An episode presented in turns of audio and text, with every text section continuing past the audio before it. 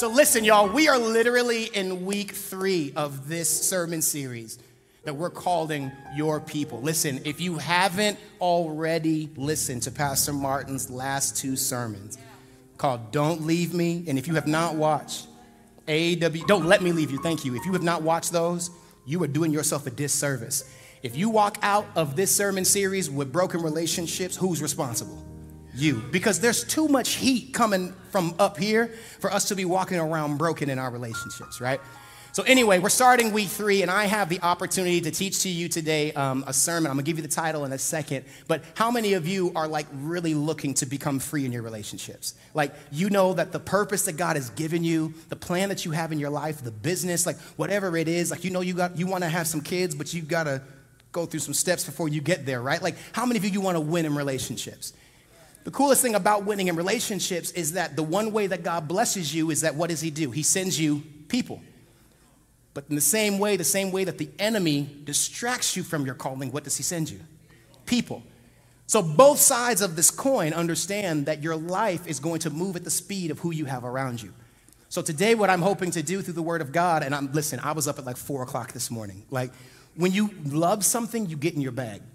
So if it's hard for you to get in your bag, you're probably not in your purpose. That's a story for another day. If you, if you have to be pumped up and motivated to do something, this ain't you. I ain't got to get pumped up to read the Word of God. I wake up in my sleep like, God, what is it? What, what, what, what, what, what is it? So that's what I'm going to share with you this morning. Is that cool? So when we look at um, relationships, um, how many of you guys know nursery rhymes? Right? You, you sing them like, uh, uh, Ring Around the Rosie, which is a terrible song. T- terrible, right? Or uh, Miss Mary Mac, Mac, terrible like when you look at the roots of these songs that we teach our kids, like they're terrible, but sometimes they give them a context of how to look at relationships. All right, I'm gonna talk to this side of the room. Because me and Vanessa got married, and good morning to you, my wife, good morning to my parents. Like, and there's a marriage that we had, but before I married her, there was a relationship I had with my parents. So when I met my wife, I was married for the second time. So the covering that was over me with my parents, I brought her underneath the covering that was under them, right?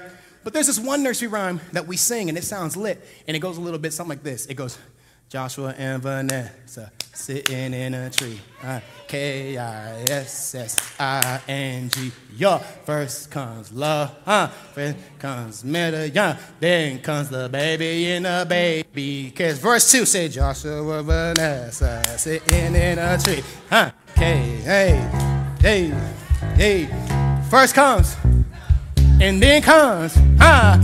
And then comes two big old head babies in the carriage. But the funny thing is that why do we sing these things? Because sometimes what we do mindlessly, mindlessly puts us in a trap. First comes love. Why would you first love somebody before you've loved yourself? Then comes marriage. You should be married first to Christ. Then comes a baby, and well, you first have a spiritual baby that is your purpose that you give birth to. So it's really interesting. Y'all like that, right? Remix. That's the second, that's track number two on the album that's coming. but we start to sing these songs mindlessly, and then we wonder why our children grow up the way they do. Right? You say, he's gonna be a heartbreaker when he grows up. Why would you say that? She's gonna have all the little boys running after her. Ma'am, do you know that power in life is in, is in your tongue? So I'm hoping that through the Word of God, that we can start singing the right songs over us so that God can get the right people to us. Because it should say, first comes the kingdom, then comes relationship. And then, third, if you're given the spirit of being a husband or a wife, then she comes. Anyway, let's get into the word. Are you guys ready? All right, let's do it. So, we're going to be jumping into the book of Judges. Now, all of my Bible scholars are probably shivering and shaking in their boots because the book of Judges is bloody, it's terrible. It's a bunch of sacrifices. A bunch of people lose their lives. Like, there's just a bunch of violence that happens in this book.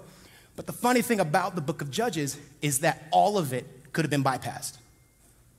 Like, the book of Judges was written because the people of God didn't get the cycle of messing up, getting right, and getting back to God. Because when they got right back to God, what did they do? They went right back to their mess up. So, the book of Judges is God trying to get us to understand that if you don't have the right people in your life in the beginning, the cycle of your life going down in a spiral is inevitable. Doesn't matter how good you are, doesn't matter how much scripture you know, doesn't matter how much you tell her, we just gonna sit here with our clothes on. Doesn't matter how many times you tell her that. If you are in bad company, the word of God says that it will corrupt your good judgment. In the New King James, it also says that bad company will corrupt good character.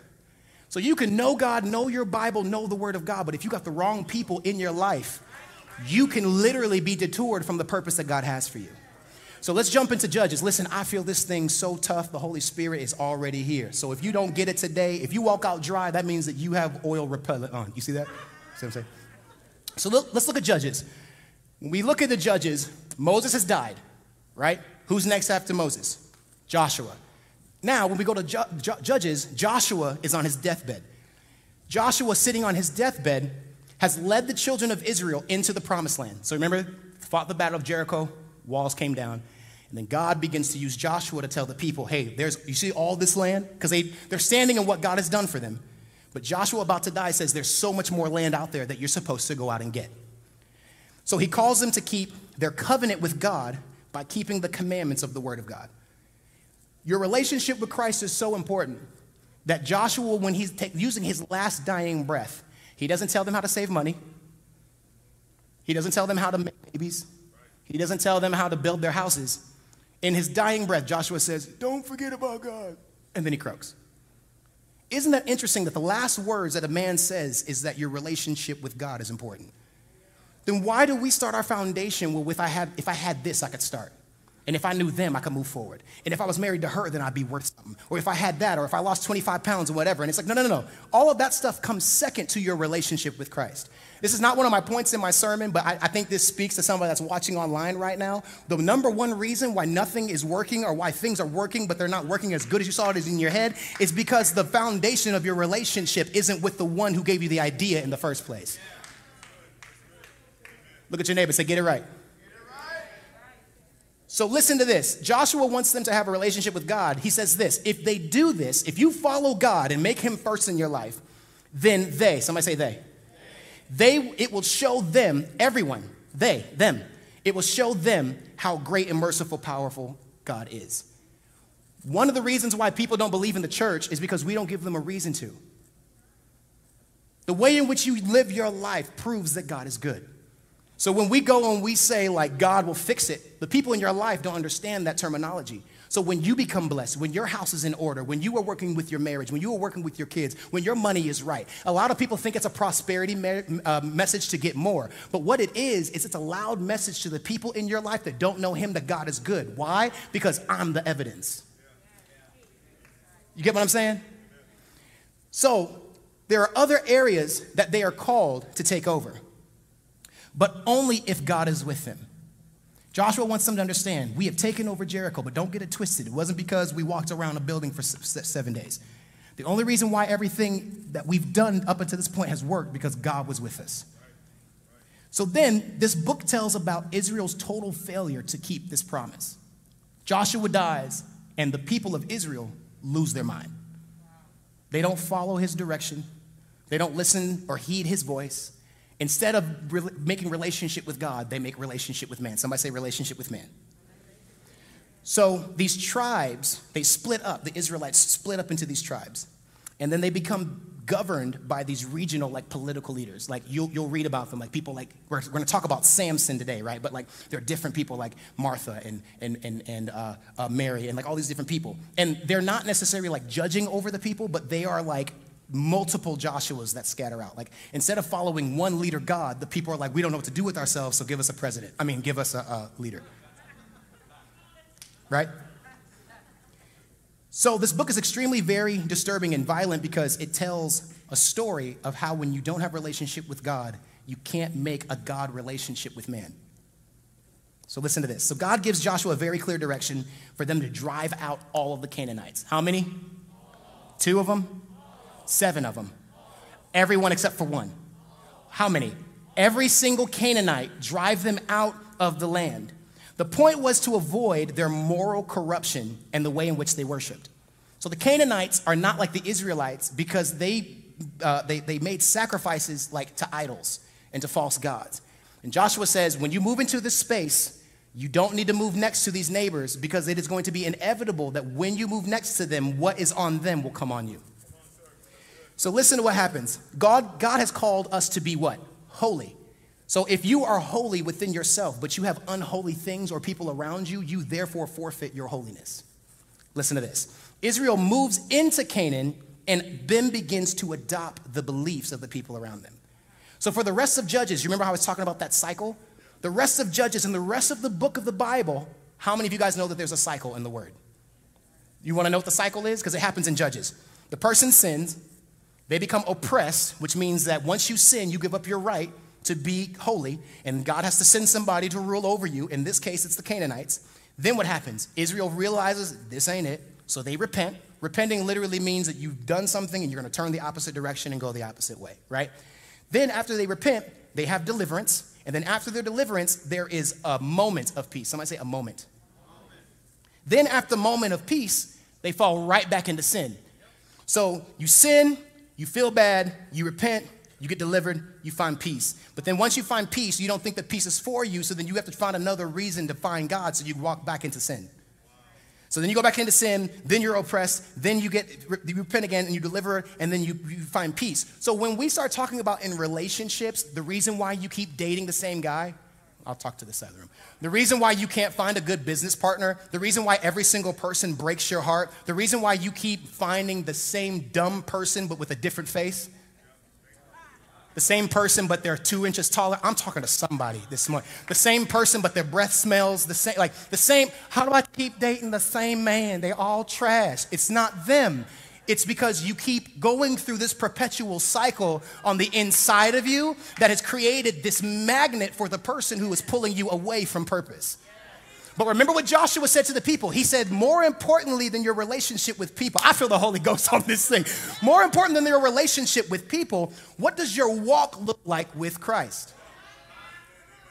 Because if you ain't got a life with Christ, every other thing isn't a relationship. You're fornicating and sleeping with somebody else when God's supposed to be your main relationship. Like you're cheat. God is so jealous. He's like, when you don't have a relationship with me and you try to find a business partner, I see it as if you've laid in bed with that person. So when you ask me to bless you, it's like you want me to give you a wedding ring because we've been in relationship for three years, but you've been in bed with dude across the street. So it's like I love you, I appreciate you, but I can't bless you because you keep cheating on me with people that you want to bless you when I am the Alpha and the Omega, the beginning and the end. I was the one that created your boo, but you like them more because they can make you physically feel good. So then we begin to we think that we can pimp God. I'm gonna go sleep with whoever, and then I'm gonna give you this little bit of my worship. Can I talk? I'm gonna worship alcohol. I'm gonna worship all these things. And the word of God says, is your relation who's your relationship with first? Look at your neighbor, say, Who are you booed up with?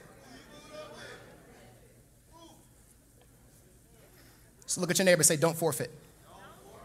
Listen to this. When we don't know the plan or the will of God for our lives, we will sleep with, kiss, sell our souls to, go into business with, have a baby with, and murder somebody that does not know us.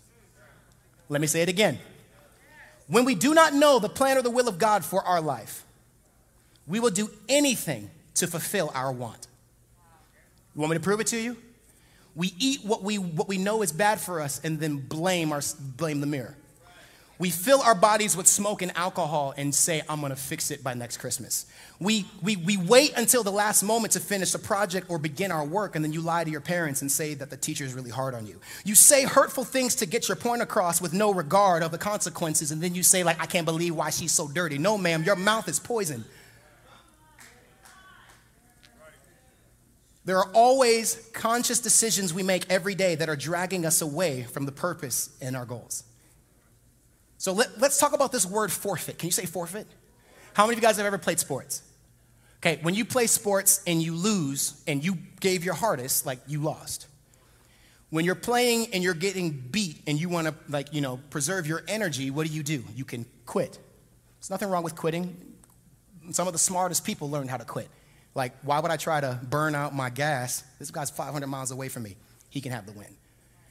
But there's this thing called forfeiting. And we've seen it multiple times. And it usually happens in the Olympics.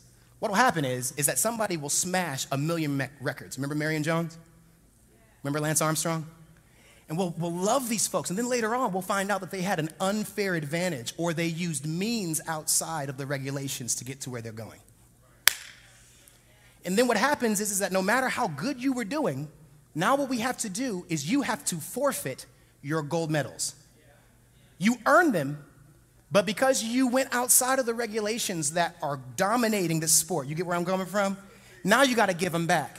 So the definition of forfeit in the dictionary is this it says to forfeit is to lose or be deprived of, to have something taken away, property of a right or privilege as a penalty for wrongdoing. So because you did something wrong, I'm taking this away from you. I didn't like this definition, Jason, so like I wrote my own. You want to hear it? Y'all want to hear it? This is my definition of forfeit. You ready? To forfeit is making the conscious decision to trade in your God given privilege through wrongdoing. God, I know what you said in your word, but I'm going to do what I want so I can get what I want. So once I get what I want, I have what I want. But then God then begins to take things away from you because you cheated. So you can get married, I'll let you have that win, but I'm going to take your peace. I'm going to take your money. I'm going to take the blessing. You got the W. You crossed the line. It's going to go down in the history books, Marion Jones, that you're the fastest woman on earth, but you're not going to have any proof. Give me the medal of peace. Give me the medal of your trust. So, like, you're married, but y'all don't trust each other. You're in business with one another, but now you find out that you're being cheated, right? You move in together and you're not married, and now you're trying to figure out why is it not working? Because you won, but you're outside of the regulations that God has put in place for this race that we're running. I know I'm talking. Somebody say teach. Okay, now I got permission. Now I got permission. Here we go. Point number one. Look at your neighbor and say, don't forfeit your instructions. We're going to look at this story of Samson. How many of you guys have ever heard the story? We talk about how strong and how amazing Samson is, but like we don't really understand where his strength comes from. So we're going to break that down today. Is that cool? Yeah. So here we go. Judges 13, 3 through 5. Follow along, it's on the screens on the side. Here we go. It says, The angel of the Lord appeared to Manoah, Manoah's wife. This is Samson's parents, and said, Even though you have been unable to have children, you will soon become pregnant and give birth to a son. Verse number four says this So be careful. You must not drink wine or any other alcoholic drink, nor eat any forbidden food. You will become pregnant and give birth to a son, and his hair must never be cut. For he will be dedicated to who? God. So when you have children, they're not yours, they're God's. They get dedicated to God as a Nazarite from birth. He will begin to rescue Israel from the Philistines. The first point is don't forfeit your instructions. Listen to this. When you're born, your people that you come from, your family, usually have a plan for you. And if, if you have a good mother or a good father, if you have a good mentor, if you didn't have good parents, if you got somebody in your life that cares about you, they will begin to follow a certain diet, physical regimen, sleeping pattern to ensure that your health is good. Good moms will like not will stop doing stuff because they know whatever I'm ingesting, this baby's gonna have. So Samson's mother puts her faith in the process, hoping that it will yield a desired result. In our lives, we forfeit the instructions when we decide to be in relationships that are outside of the regulations of the Word of God. So when, you, when we act like we're married, but we're not married, we can't be upset when there's no blessing because blessing doesn't come outside of the regulations. So when you forfeit the instructions that are clear, you forfeit the peace that comes in your relationship. So, one of the biggest problems with that, that we have to understand, is that this book that we call the Bible wasn't written yesterday. It wasn't written with any political policy, it wasn't written by any magistrate, it was written by God. So, if we do not follow what this word says, we forfeit the blessing that God wants for us in relationship. Look at your neighbor, say, Don't forfeit the instruction. Number two, we're gonna, we're gonna progress through this, this story, right? So then, number two, here we go. Say, don't forfeit your family. So, long time afterwards, Samson's with his family and he grows up. And because Samson didn't know the instructions that his mother was given by the angel that came to talk to her, Samson starts to like live his life how he wants to. Long story short, Samson sees a woman when he's walking with his parents and he demands his parents to fetch her for him. So the instruction is, therefore shall a man leave and cleave to his wife. You don't leave and cleave to a girlfriend. So his parents beg and plead him to find someone from his people to marry. Listen, Judges 14:3. His father and mother objected, Isn't there even one woman in our tribe or among all the Israelites you could marry? They asked. Why must you go to the pagan Philistines? Remember, God is sending Samson to destroy the people that are not like God. And Samson has decided to lay with the people that God wants to destroy. Sometimes you can be in relationship with people and try to figure out why is it not working. It's because you're literally sleeping with the enemy. I'm gonna talk to Asan. Maybe I can talk. You want you want to rap real quick? So God, why can't you bless me? It's because you're sleeping with the people that I sent you to influence. Listen, but then listen to what Samson tells his parents. He says, "Get her for me," with a with an exclamation. Go get her to his number one. Samson's strong. I'm stronger than both of my parents, but I'm not crazy, right? Hey, Martin, going. That, I don't even like saying that. You know, like, why? If you feel comfortable talking to your parents like you grown, why are you in the house? Just be. There you go, parents. You can take that home. Soundbite. He says, "Get her for me because she looks good to me." Not. He doesn't know if she's good for him. He doesn't know if she's supposed to be purpose for his beginning and his end. He doesn't know if she knows money. He doesn't know if she's going to like his mother or his father. He doesn't know if she's even good for him. He doesn't even know if she's sick. He doesn't know if she can have children, right? So he goes and says, Go get her because she looks good. But how many of you guys know that what you think looks good to the eye, once you get into relationship with it, you're like, What are we, what is this?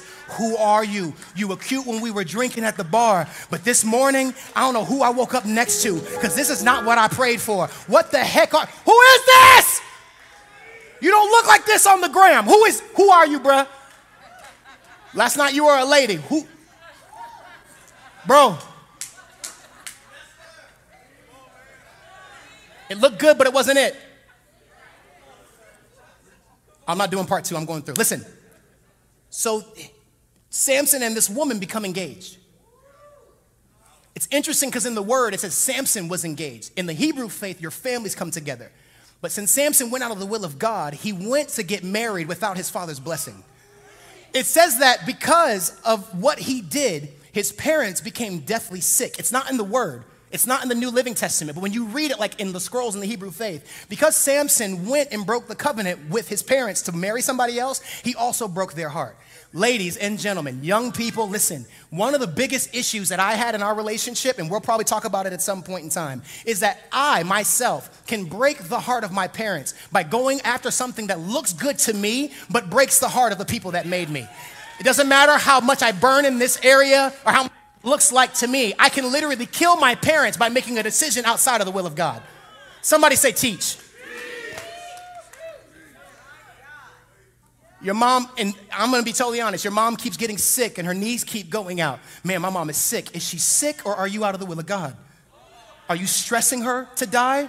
Are you stressing him? My dad is a drunk. Well, maybe he's drinking because he tried to pray, and every time that God sent what he was praying for, you kept doing what you were doing. So now your pops is addicted to drugs and heroin and all these other things. Sometimes your parents are going crazy because they're crazy. Sometimes your parents and your mentors are going crazy because you have driven them to drink. You have driven them to sickness. You have driven them to be broken. So Samson goes and runs after something that his parents didn't send him after for.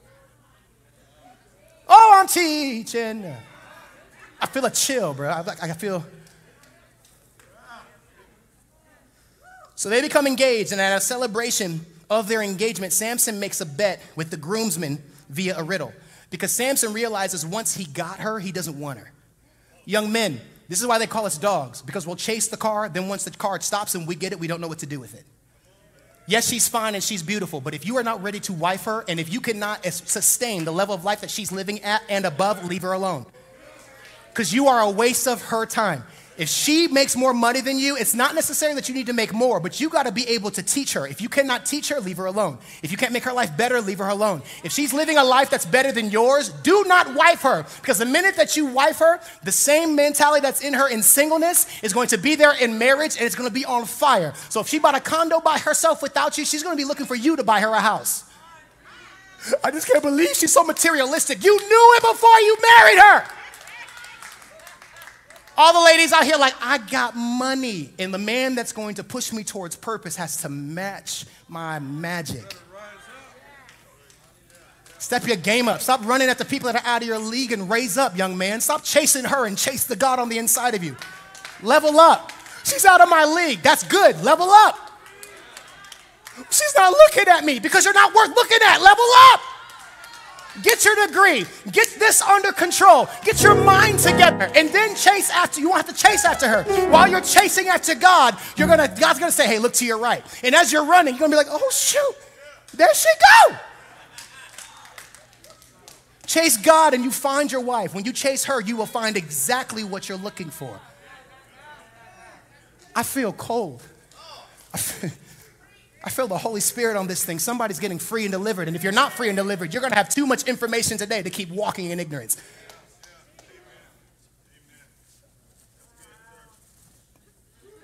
Had to hit that alpha shimmy. You hear me?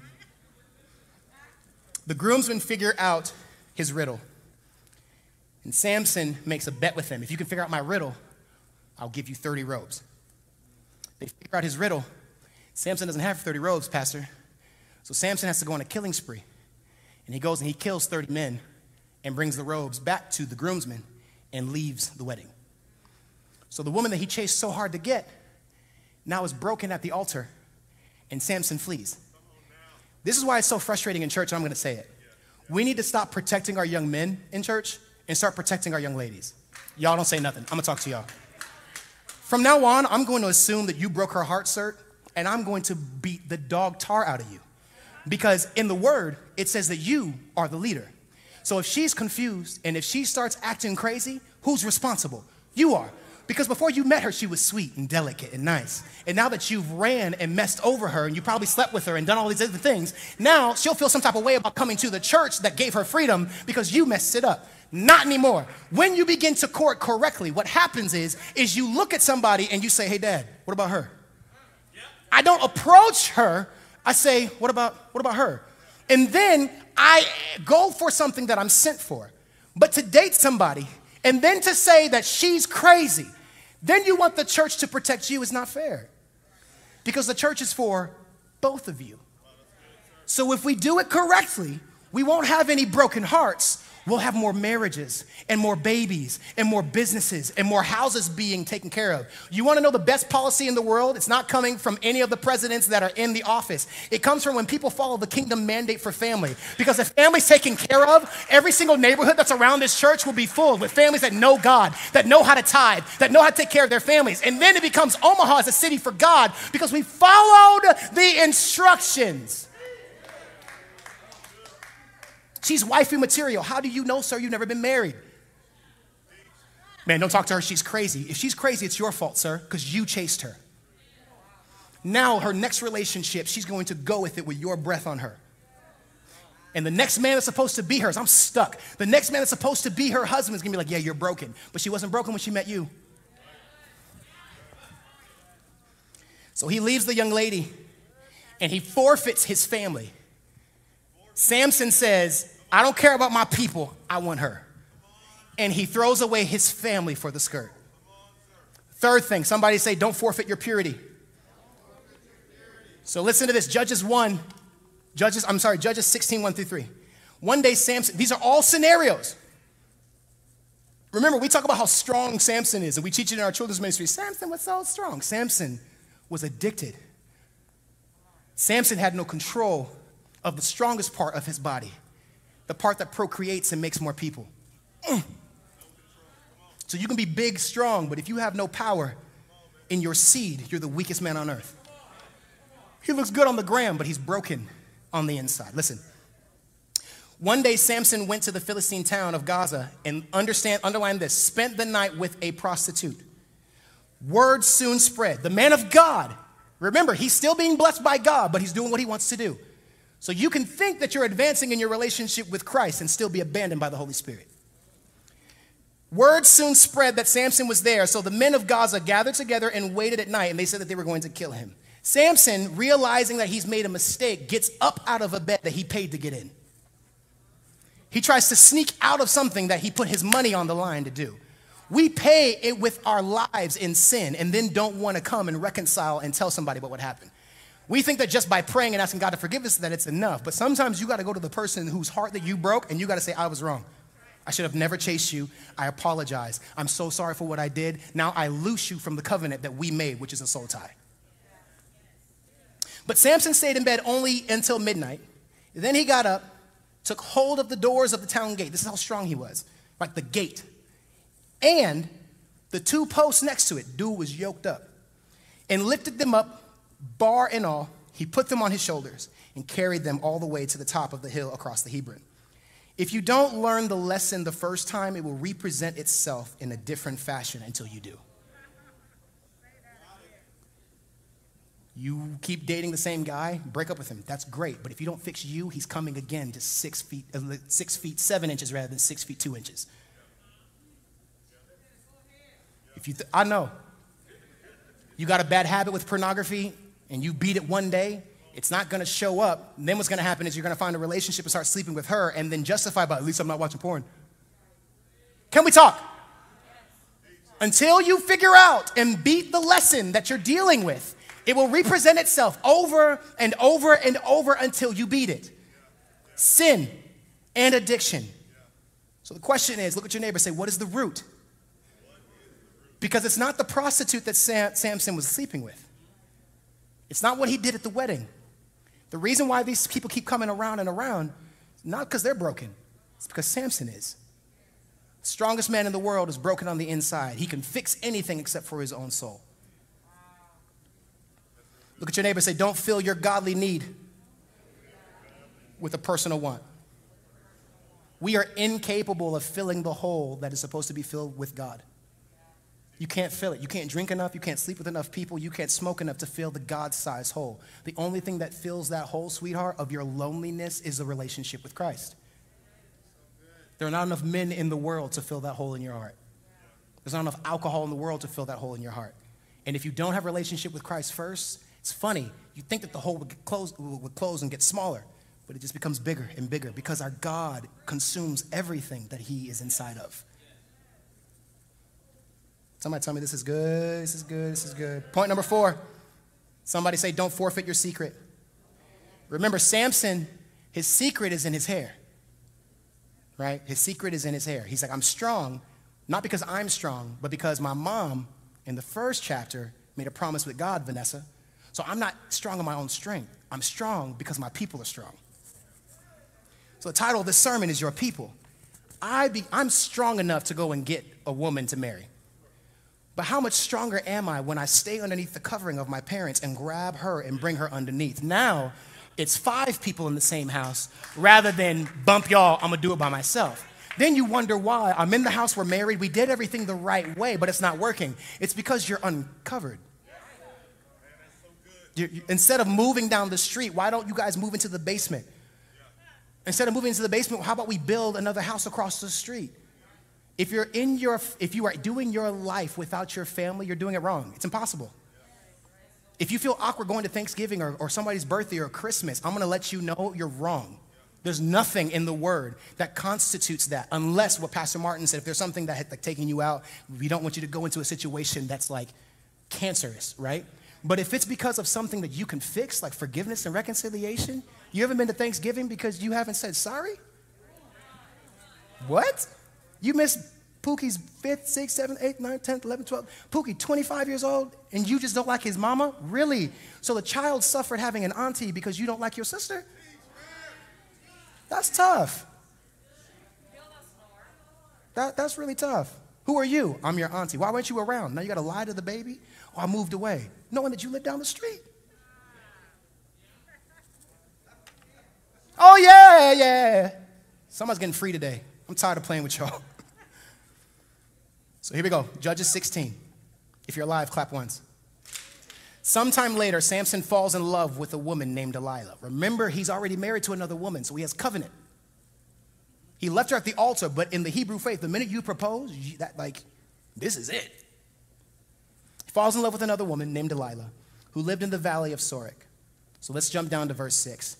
It says, So Delilah, Delilah said to Samson, underline this, please tell me what makes you so strong and what it would take to tie you up secretly. Some of the things that men we think is flirtatious and that we think is sexy is actually killing you. God, I can't resist her, bro. That sounds like heroin.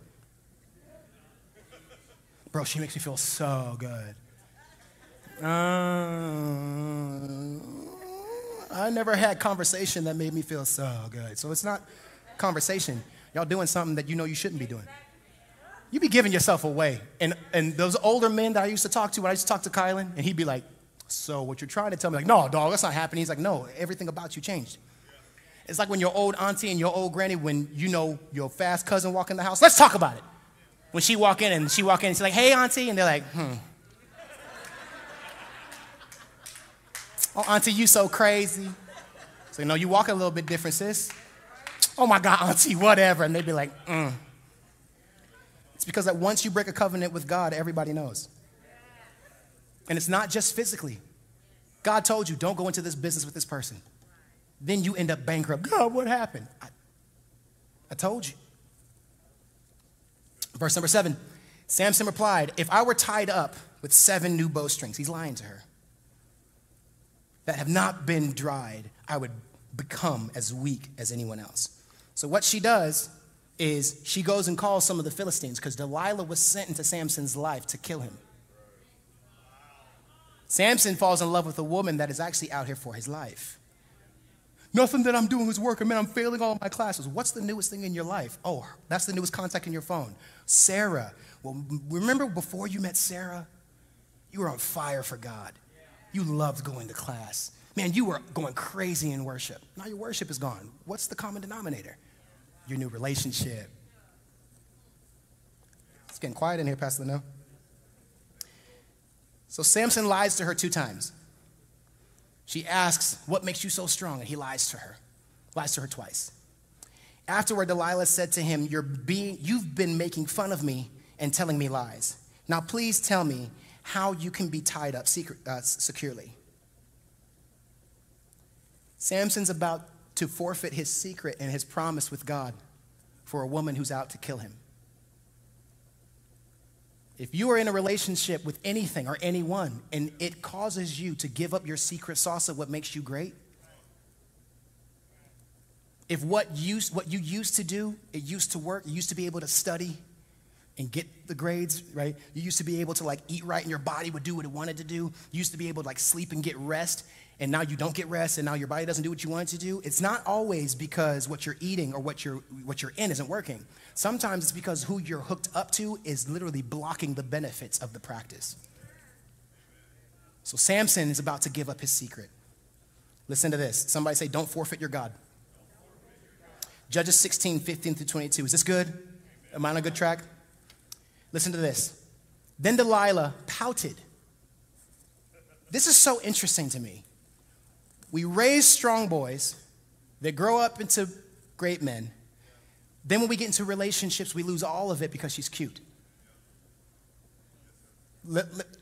She pouts enough with Samson that Samson is ready to give her the secret of how strong he is. He's ready to forfeit the blessing and the promise of God to be in relationship with somebody whose plan is to kill him. We can fight so hard for the relationships that we see because we're in love with them. That's why Pastor says it all the time. You need to have your people around you because they don't love her. You need some homies in your group that don't find her fine and attractive so they can tell you when you're messing up. You need some people in your group, girlfriend, that don't care about his cologne and that think he's musty and that think that he needs a little bit more uh, of, of, oil and that think that, man, he's a little bit too pretty. You mean his nails are done all the time? You've never seen him with bad breath? His hairline is clean all the time? Sis, you might need to check who you're marrying. Because we can give up the secret sauce that makes us kingdom. We can give up the secret stamp that God has given us for a relationship. And then we ask God to bless us. But how many of you guys know once God takes his blessing off of something, he's not going to promise you anything else? Listen to this. She what? Pouted. You know what I think it sounded like? Oh my God, why can't you just tell me your secret so I can kill you? But he doesn't hear that. He sees her hips and her chest and how she looks and he becomes mesmerized to give the secret of God to a woman that wants to kill him. Then Delilah pouted and underlined that. She says, How can you tell me you love me when you don't share your secrets with me? This is why it's so important that you only share your secrets with your wife, not your fiance or your girlfriend. Because up until the time that you say I do and consummate the marriage, she has freedom in the Hebrew faith to leave. It says that once you were about to marry a woman in the Hebrew faith, if you could not provide to her father twice as many cattle as he had on his hill, and the day that you got married, if you had one sheep or one cow short, she could walk away. So Samson is now telling the secrets to a girlfriend and a fiance that he should be only telling to his wife. But then she says, If you love me, first comes love, then comes marriage. Love has nothing to do with relationship. But we forfeit the things of God because we use this four letter word that's actually a gunshot wound to the head. I love her. You're dead then. I do a lot of, there are a lot of things that I love to do, but I don't do them because they're bad for me. I can eat 5,000, I'm gonna eat 5,000 calories today. I eat clean Monday through Sunday. Tell me if I'm, if I'm wrong. Callie, am I right or am I wrong? 5,000 calories, I'll eat them today. But if I ate 5,000 calories every single day, even though I love it, is it good for me? I would be 600 pounds of a clogged artery. so, how can you tell me I love you when you don't share your secrets with me? You've made fun of me three times now. Remember, because he asked him three times, What's your secret? What's your secret? What's your secret? And he lies and he lies and he lies. You've made fun of me three times now, and you still haven't told me what makes you so strong. Understand this, verse 16. She tormented him. She went from pouting, the thing that he thought was blessing him, now has become his biggest nightmare. We've been married, I'm dating her, everything is good, but now you can't stand her. She's not crazy, sir. You have just found a wife, but you don't have the ring yet. So she, when you start treating her like a wife, regardless if she has a ring, she's going to expect that you be a husband. So sometimes we can get into relationships, sometimes we can go into business, sometimes we can be in the wrong major because now we've made a commitment to something that is way over out of our league. You want to, I want to be a doctor. Do you want to be a doctor, or are you really forfeiting the purpose of God on your life to make your parents happy? Do you really want to be an engineer? No, I love drawing. Then why are you going to school to be an engineer? Rather than be an engineer, get a business degree because at some point in time, when you're doing the, oh, I'm helping them out, Kylan. Like being an artist isn't to do it. But what if you created like a, a, a, pen that never ran out of ink, or, or, or a pen that worked on water? Now you're able to fuel your dream so that you can build your life. So when you find your wife, you already have a life for her to come into. The most attractive thing that you can do, young man, for a woman to make you the sexiest thing on earth is have a life that she can build a part of. Have something going on when you meet her, and I promise you, Oh, he got something going on. He's different. Yeah, because I've been working on me before I was expecting you. He different. Ooh, girl. so she tormented him. I got you. So she tormented him with her, nagging him day after day until he was sick to death of it. Finally, somebody say finally. finally. Samson shared his secret with her because she was tormenting him. So he's about to give up what makes him great because she's annoying. But if he would have never hooked up with her in the first place, he would have never been annoyed. Sometimes we try to fix a problem that should have never happened. They told you to stay away from him. They told you don't take the job. They told you don't buy that car.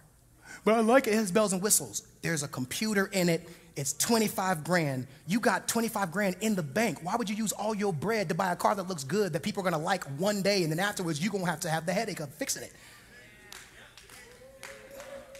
Buy a piece of junk, put all your bread in the bank, and when that breaks down, go buy a Tesla for you and your whole family. Like what? Like, like be better, sir.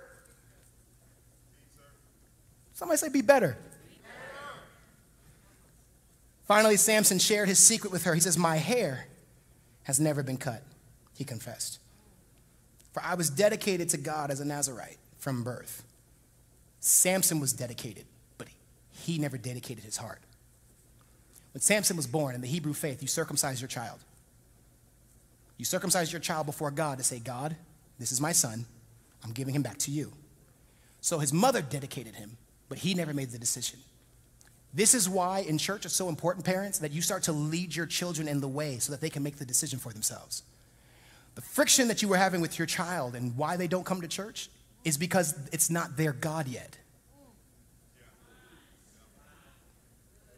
Joshua says, As for me and my house, we will serve the Lord. But I promise you, if one of his sons or his daughters like, I ain't with it, he would either have killed them or kicked them out.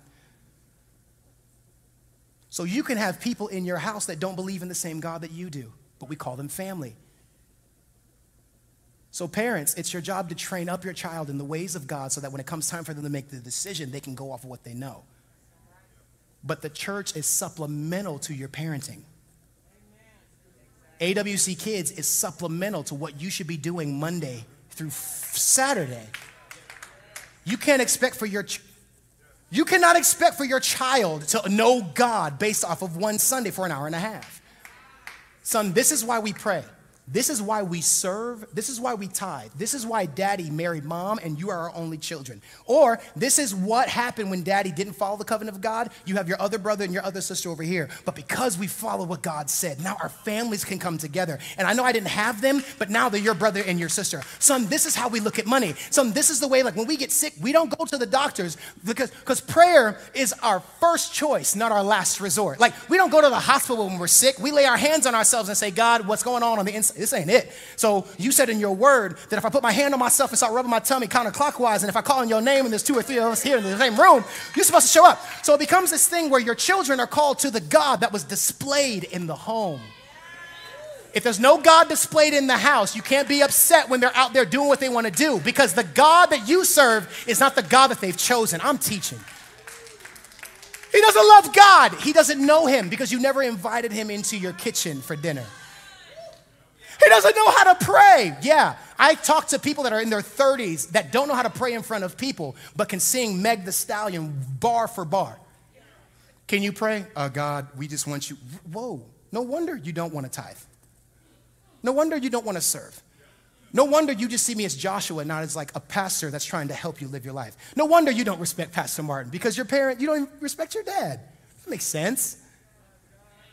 No wonder you could fix your mouth to say Linnell. Oh, because you didn't have a mom. I get it now. I get it.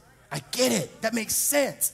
If we started looking at people like they were crazy rather than if they were de- deficient and walked with them in discipleship, we would have a lot more people in church. Hey, sir, come here. Leave her alone. We're dating. Not anymore. Y'all done. You need to come and meet with me at Saturday. We're going to go to Topgolf every Saturday from 6 a.m. to 9 a.m. and I'm going to teach you how to be a man. If we we cannot in the church be upset with how people are progressing and not try to help them. Samson leaves the covering of his parents and now he gives up his secret. Is this good? Finally, Samson shared his secret with her. He says, My mom dedicated me so he's the God of my mother, but he's not my God. Anything that's happened to me, Pastor, is just because God loves me, not because I'm good. Finally, Samson shared a secret. Then Delilah lulled Samson to sleep with his head in her lap. And then she called in a man to shave off his seven locks of his hair. In the way, she began to bring him down, and his strength left him. Then she cried out, Samson, the Philistines have come to capture you. When he woke up, he thought, I will do as before. Because remember, she said she wrapped him up in the stuff that he lied about and he broke it. But this time, he's not able to break it. Samson ends up getting captured. They end up gouging out his eyes, and they end up, he becomes bound in chains. I want to talk to you just for a little second. I know I'm over time, but Pastor, can I have two more minutes, please? Okay, good. Delilah lulled Samson to sleep with his head in her lap. Let's talk about soul ties for a second. Soul ties are so strong that you don't even have to sleep with him or her for it to be connected. This is the funny thing. So I was walking around for about five, seven years in this romantic, non physical, never slept with her, never touched her, right? Um, not even hold her hand, in, in this soul tie for five to seven years. And that time I met my wife at the, uh, my wife now, but my friend at the time, because me and Vanessa were together, we've been together we were together for eight years. The first two years, we were best friends. That's the problem. We fall in love with people that we don't find friendly. So I married my best friend that happens to be the most romantic, physically attractive thing in my life, but I like her. I don't like her. Then what? Anyway, so I was chasing this woman, and what I found out was that I wasn't so much in love with her, but I was in love with this woman that I had married in my head. So I built this woman that was perfect in my head. And the minute I saw her anywhere in the mall, at the grocery store, at children's church camp, I'm gonna be totally honest. You can fall in love with somebody because you already see her in your head. Never, never was physical with her, but I want to talk to you about what's so important, young, uh, young men, why it's important who you lay your head on. It's important where you lay your head. Because Samson doesn't do any of the physical stuff that he did in the chapters before. All he did was lay his head in her lap. Sometimes the place where you are the most comfortable is the place where you become bound because your guard is down. Samson is the strongest man on earth, but he couldn't break the ties of a woman. I want to share with you something. The blessing of God will not override the power of your biology.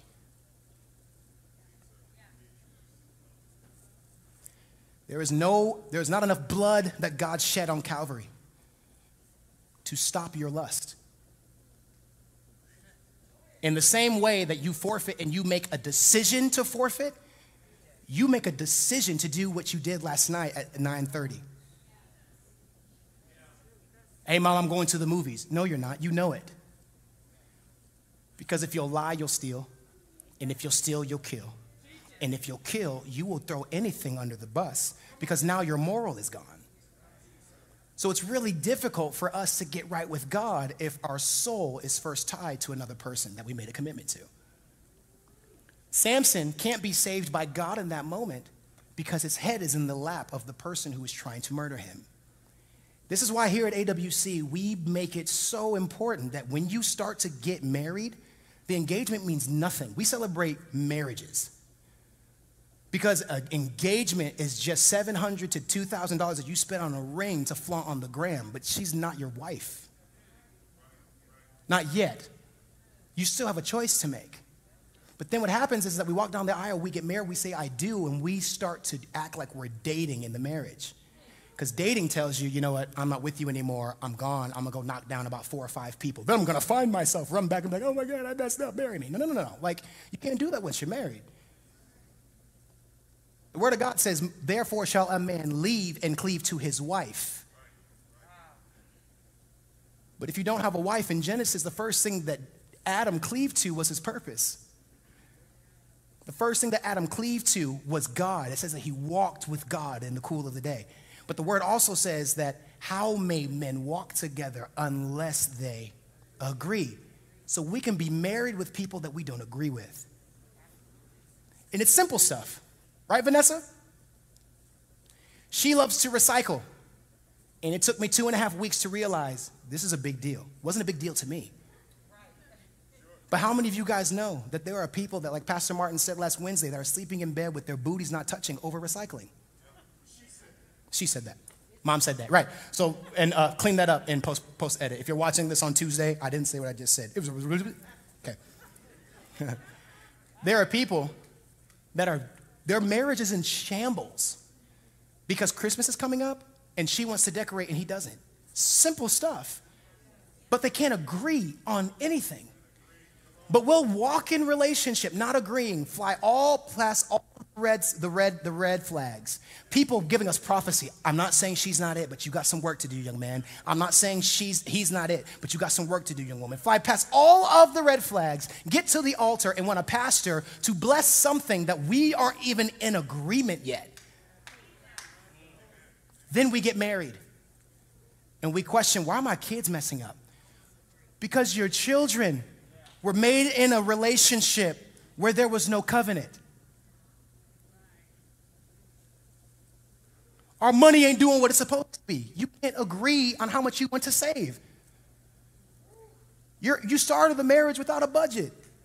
How can you expect to stack your bread if you, if, you're, if you got a hole in your bag? Samson lays his head in the lap of a woman who was not supposed to be his wife because she looked good to him and it felt good in the moment. The funny thing about the kingdom is that it's not a moment, it's a lifetime. It should feel good continuously. Because if you start to chase this, I feel the presence of God. Somebody's becoming free right now. If you begin to chase the moment, the sex is only going to feel good for a while because you're chasing a feeling of the first one. But when you make the decision to be with one person and you make the decision, we're gonna wait up until this point, because you can make that decision even if you've already given it up. But you know, we're not doing this because I understand a principle now. And I'm not going to forfeit my purity for this relationship because you're cute. Then what happens is that God puts his hand on it and he blesses your agreement. So we shouldn't be talking about first comes love, then comes marriage. We should be talking about first, you got to agree that y'all want to do this. Do you want to do this? And I was wrong. Because in this soul tie relationship, dad asked me a question. He says, Joshua, this isn't what you want. And I snapped in him. This is what I want. She's cute, blah, blah, blah, blah, blah, blah. And my father, who is very much so, he's a better man than I will. I'm going to be much better than he is, but I'll never be greater. He's just really awesome. Pastor Martin said, and I remember this verbatim, because I was about to make a decision to chase the woman I had a soul tie with, and I was going to miss out on her. My dad said, Look, you can make life happen with anybody. You're to work either way. The question is, is do you want to work to get to the finish? Do you want to work to get to the starting line? Or do you want to work from the starting line? Choose today what you want to do. It's to be the same amount of work, but you're to start in the parking lot, and some people are to start at the finish line. So you get upset with people like, man, it just seems like they love their marriage. No, they went through the process. So what should we do if we're living together? Move out. Like it's simple. It says it in the word. What should we do if our money's together? Go get a new car from Metro Credit Union. What should I do? We're still sleeping together. Stop. Maybe. I don't know. She keeps lying to me. You told her what it was before you guys started to get together. I told you, I go to church on Sunday. Maybe why does she keep asking you if you want to go get wings at 9:30? Like what what what what do you pastor like I told you I go to church on Sunday. This, this is what I do. Like this is not something I go like I'm at church. I serve. I'm on time. I tithe. Like but every time I'm with you, you keep asking me what's Super Bowl Sunday. So now what you're doing is you're forfeiting the presence of God for the moments of pleasure. Some of you today are going to have the courage to walk away from the relationship today. You've been looking in the mirror for the past three, four weeks, and you know she ain't it. You know. He knows. I knew. I was chasing after a woman, and I would have missed out. Whoa, okay, nope. Mm-mm. I would have missed out on the best thing that ever happened to me because I was willing to give up the secret of my hair to a woman that was trying to kill me rather than the woman that was waiting for me. But I didn't see her, my parents did. My dad finally said, You see her? Yeah, I do. Where was she at? She'd been here the whole time. And then Pastor Martin said this He says, Now you can go. I broke the soul tie with the woman that was breaking my heart because I wanted her so bad. So, like, when I say bad, how bad? Like bad. I want it. Like this is my heart. And it was holy. It wasn't. Soul ties don't have to be dirty and grimy. Soul ties can be manifested with God and in your desire. But if it's out of the timing of God, it's not it. Look at your neighbor, say it's not it. Look at your neighbor, say it's not it. It's not it. It's not it. The person online, it's not it. It's not it. It's not it. It's not it. Because the longer you stay with that person, you don't just forfeit your will, you forfeit the purpose of God for them too. I had to think about it this way somebody's getting free today. I refuse. I refuse for any person in this room. You need victory and freedom right now. The moments that I was holding her hand and walking with her, in my head, I was like, this isn't it. Why am I with her? I can't stand. I'm not happy. And the entire time, there was a young man somewhere else in Omaha or in Cincinnati or in Arizona praying, God, just release my wife. But God can't release the wife that He wants because my hand is wrapped around her. So then it becomes this thing God, am I keeping the best thing that another man wants away from him because I won't consider it being humble and saying, hey, this needs to end? I forfeited enough. I don't even know what series my church is in, and I used to be the first one at the door. You won't even come to church with me. Why am I considering you as my wife? I told you this was important to me, and now it's not important to you. It shouldn't be what's important to me becomes important to you. What should be important to me should be important to us. I go to church because he goes to church. She's not it. They won't tell you. A lot of people, I'm not going to tell them, she's not it, sir. I, I really think that we should like not be together. We, we can't be physical anymore. Oh, so you're not gonna sleep with me? She's not it. She's not it. Man, if you love me, man, you just give me the skins, dog. Man, ain't no big deal, right? Man, we just fooling around, ma'am. It's not it. Because if he loved you, he would leave you on read. There are moments when we recording, we'd be hanging out with a group of friends. Enoch as my witness, Chris is my witness. We'd be hanging out, and I'd be like, yeah, y'all, I gotta go. and I would just leave, and Vanessa would come back to the movies. Where did he go? And Enoch would vouch for me. But he had to go. He was having a moment, he had to go. Because if you like someone, you begin to lust after them, but it's holy. Because you can't get enough of the person that God has called you to be. So here we go. You ready? Samson is captured, his eyes are gouged out. So, what do we do? Look at your neighbor say, What do we do? I'm gonna give you five questions that you need to ask yourself in your relationships. And it's not just with people, Holy Spirit, you're welcome. It's not, um, it's not just for your relationships physically, it's for anything. It could be a substance, it could be you like your free time. Young men, the Xbox and the PlayStation comes out during Christmas not because it's really great. Sometimes it's to pull you out of having family time with your people. You mean you spend seven hours on Apex and you forgot it was your mom's birthday?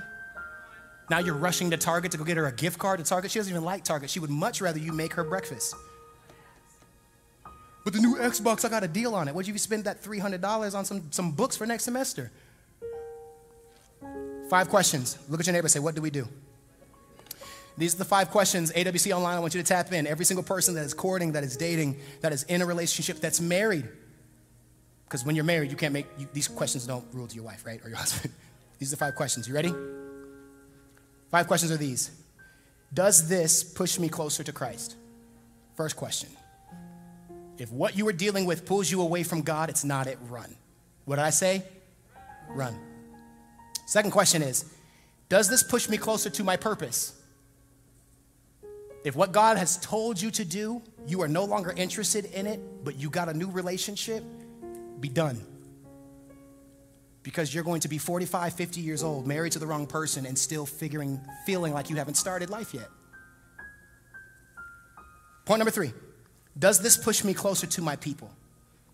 If the relationship with him or her, or the relationship with your computer, makes you feel awkward with your family, it's not it. Marriage is not done well if you can't stand the side of your people when you're with her. Relationship is not done well if you're willing to get some more bread for Christmas rather than being open presents with your family. But I'm gonna make $15 an hour and overtime. That's worth. Your son is three. He's gonna remember this one. Year one and two, they it's no big deal. They're like drooling, don't know what's going on. But three, I mean, all those matter. But like at three, he's gonna know. Daddy wasn't here, and Daddy forfeited time with me for $15 an hour. Question number four Does this push me closer to my identity? And I'm not talking about your identity and like your person, but I'm talking about your identity in the non negotiables that make you who you are. If you, have an, if you have negotiables that I go to church and they're pushing you away from it, cut it. If you made a decision, I'm not sleeping with you before marriage and she keep pushing you, cut it. If you're in a business and God has told you, hold your money, and they keep wanting to invest, you got to follow the paperwork. But then once you go through that so you don't get lawyer fees, you feel me? Look, cut it. Your identity is what makes you who you are. And if you start to forfeit, what will happen is the DNA that makes you you will morph into the other person. Then you'll look in the mirror and be like, who are you? I wasn't willing to give up Chinese food for my marriage. Think about it. Like, like people think that that's small, but like I haven't had sesame chicken and we've been together for 15 years. Chopsticks right over there. That's a shame. Question number five. Question number five. And this is the part that I want to talk about. This is the altar call for all of you that are looking for it. Does this push me closer to my purity? If what you're dealing with, young men, if it's a computer screen, if it's your phone, because what our parents had to work for, we have at our fingertips. And I won't say the word, but it's a woman or anything that won't say no, because you can find what you want. Can we talk? If it's alcohol, if it's marijuana, well, you know it's legal. Yeah, but is it right? You're always high when you're around your people, like always. Every time your people see you, you're gone, drunk, high. You're a grown man with three boys and you know more about LeBron than you know about how your son is doing in English? You're worried about fantasy football, sir. Your son is he's he's dying in his room, sir. He's becoming addicted to the thing that you never killed because you were too worried about your stats going up because Brady made another like like no, sir. Your 17 year old is, is fighting for his life in secrecy in his room. In your marriage, is playing ball with the boys, pulling you away from intimate time, sitting with your wife. I don't know anything about that, right? I'm just newly married, right? So this is just revelation. Take it, chew, you know, chew up, chew on the meats about the bones. When we begin to forfeit what God has for us, for the things that we want, we don't just hurt ourselves, we hurt our people. We hurt the people that are around us.